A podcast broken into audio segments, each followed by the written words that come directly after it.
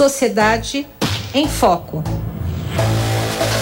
José Luiz Portela, bom dia, tudo bem? Bom início de semana para todos nós e vamos ao tema de hoje, que é a relação Executivo-Congresso. Dificuldade do Palácio do Planalto para conciliar interesses não é, dos parlamentares sem comprometer a autonomia na implementação de políticas públicas, seus projetos. Né? Isso impactou negativamente o desempenho do governo no Congresso. Tem um levantamento feito pelo jornal o Globo que é interessante, dizendo das dificuldades do governo Lula para a implementação de propostas. Então vamos entender melhor.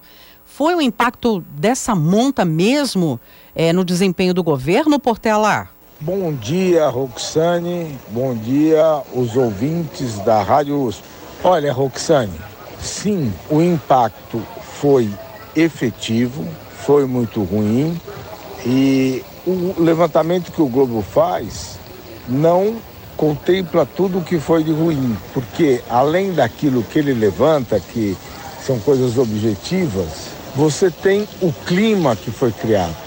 E isso engata para a segunda parte aqui da nossa consideração.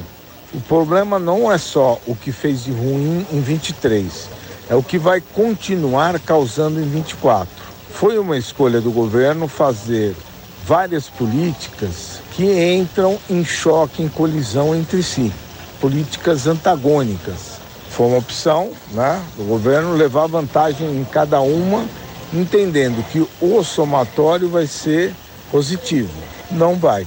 Vai ser exatamente um somatório negativo e provavelmente razoável em 23, que tiveram aí no final do ano de 22 a PEC de transição e tal, e vai ser pior em 24. Por quê? Nós temos os seguintes problemas que foram colocados. O governo ganhou a eleição com um discurso que falava em frente ampla durante a campanha e em pacificação depois. Então era uma frente ampla, então contra a, a, o governo anterior, que tinha causado vários problemas de política pública e no clima do país, ajudando a, a, a causar problemas e polarização, uma polarização deletéria. Só que aí o governo que se instalou prometeu exatamente corrigir isso e não o fez. E o pior, ele aumentou essa tensão. Por muito tempo o governo trabalhou tendo uma postura de ficar só mirando para o governo anterior e atacando o governo anterior e, inclusive, também atacando eh, o Banco Central, que era, no caso, institucionalmente, uma outra entidade, né? uma entidade que tem uma autonomia. Tudo isto foi de encontro, colidiu com o que estava sendo falado. Parece que isso não é nada, mas é, porque isso gerou um clima e uma postura em outras coisas que entraram em contradição. Então, não havendo pacificação, a guerra aumentou, né? Forças de oposição e a pior outra coisa, o governo acabou não optando por realizar alguma reforma política, ou pelo menos mudar alguma coisa, mas em acentuar o quadro que já vinha ruim do governo anterior, do ponto de vista da forma como o Congresso dá maioria e dá apoio. Cada vez mais os presidentes têm um apoio menor, com cedendo mais e aumentando a ideia de que é essa concessão, principalmente por emendas, que nós temos até agora, se não me engano, 47 bilhões em emendas, quer dizer, é um recorde a forma do toma lá da cá, que foi uma coisa combatida pelo governo atual quando em campanha. Então você vê que esses erros foram se acumulando, foram erros de postura que implicam uma série de consequências depois na tomada de decisões políticas. E por último, o governo tomou uma posição da sua natureza expansionista, de gasto, de um discurso que é vazio no sentido de você dizer que gasto não é, é despesa não é gasto, que quando é em educação e tal é investimento. Tudo que você gasta pode ser ou investimento ou pode ser custeio, mas tudo é gasto.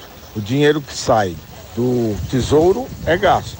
Pode ser investimento, que é um bom gasto, principalmente se o investimento se transformar depois. Então, aí vamos para o terceiro ponto. O governo não fez nada para mudar o que deu errado no anterior, no PAC 1 e PAC 2, e mesmo no governo anterior.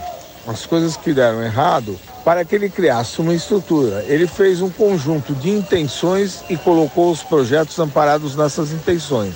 Não mudou a estrutura de confecção, concretização do projeto. Então o que, que acontece? Alguns projetos bem intencionados não vão, não deram o retorno esperado ou não vão dar. Então você tem ineficiência, você tem desperdício e você tem antagonismo. Tudo isto está levando ao governo, como eu disse, ceder demais e ter o menor, não ter um apoio sólido no Congresso. O que a gente percebe agora é que a cada momento que tem um negócio polêmico tem que negociar e o governo sai fazendo acordo de um lado, de outro. O governo se aproximou muito do STF de uma maneira perigosa nessas nomeações, agora a nomeação principalmente do PGR, Procurador-Geral da República, o Bonet, então, de uma certa forma, ele vai negociando as coisas assim, vai criando uma colcha de retalhos. Essa colcha de retalhos, nas políticas públicas, que aí seria o trabalho do governo, a colcha acaba funcionando de uma maneira muito errada. E o problema é que tudo que nós estamos vendo que aconteceu, você poderia dizer, não, está corrigindo o que veio do governo anterior. Não, não só não está corrigindo, como está plantando agora para o ano seguinte, 24, esse problema com uma dicotomia mortal, porque o Brasil vai crescer menos, tudo indica, e o governo não aceita isso. E, ao mesmo tempo, o governo assume que tem que ter um equilíbrio fiscal. Então, esse equilíbrio está caminhando para um aumento de receita, aumento de impostos, buscar receita desesperada em cada lugar. E quando você busca isso, você comete uma série de erros na política pública, nas políticas públicas, e na parte de gasto vai gastar. E quando o governo se der conta de que o crescimento vai ser menor do que o presidente espera, eu acho que vai ter um barata voa. Então tudo indica, não só respondendo à pergunta, o impacto foi muito negativo, efetividade foi muito ruim, negativa, como isso continuará acontecendo em 24. Uma boa semana, um grande abraço para você, Roxane, e um grande abraço para os ouvintes da Rádio USP. Boa semana, Portela. As nossas conversas são sempre às segundas, né? Com José Luiz Portela, doutor em História Econômica pela Faculdade de Filosofia, Letras e Ciências Humanas da USP, também pesquisador do Instituto de Estudos Avançados. Sociedade em Foco.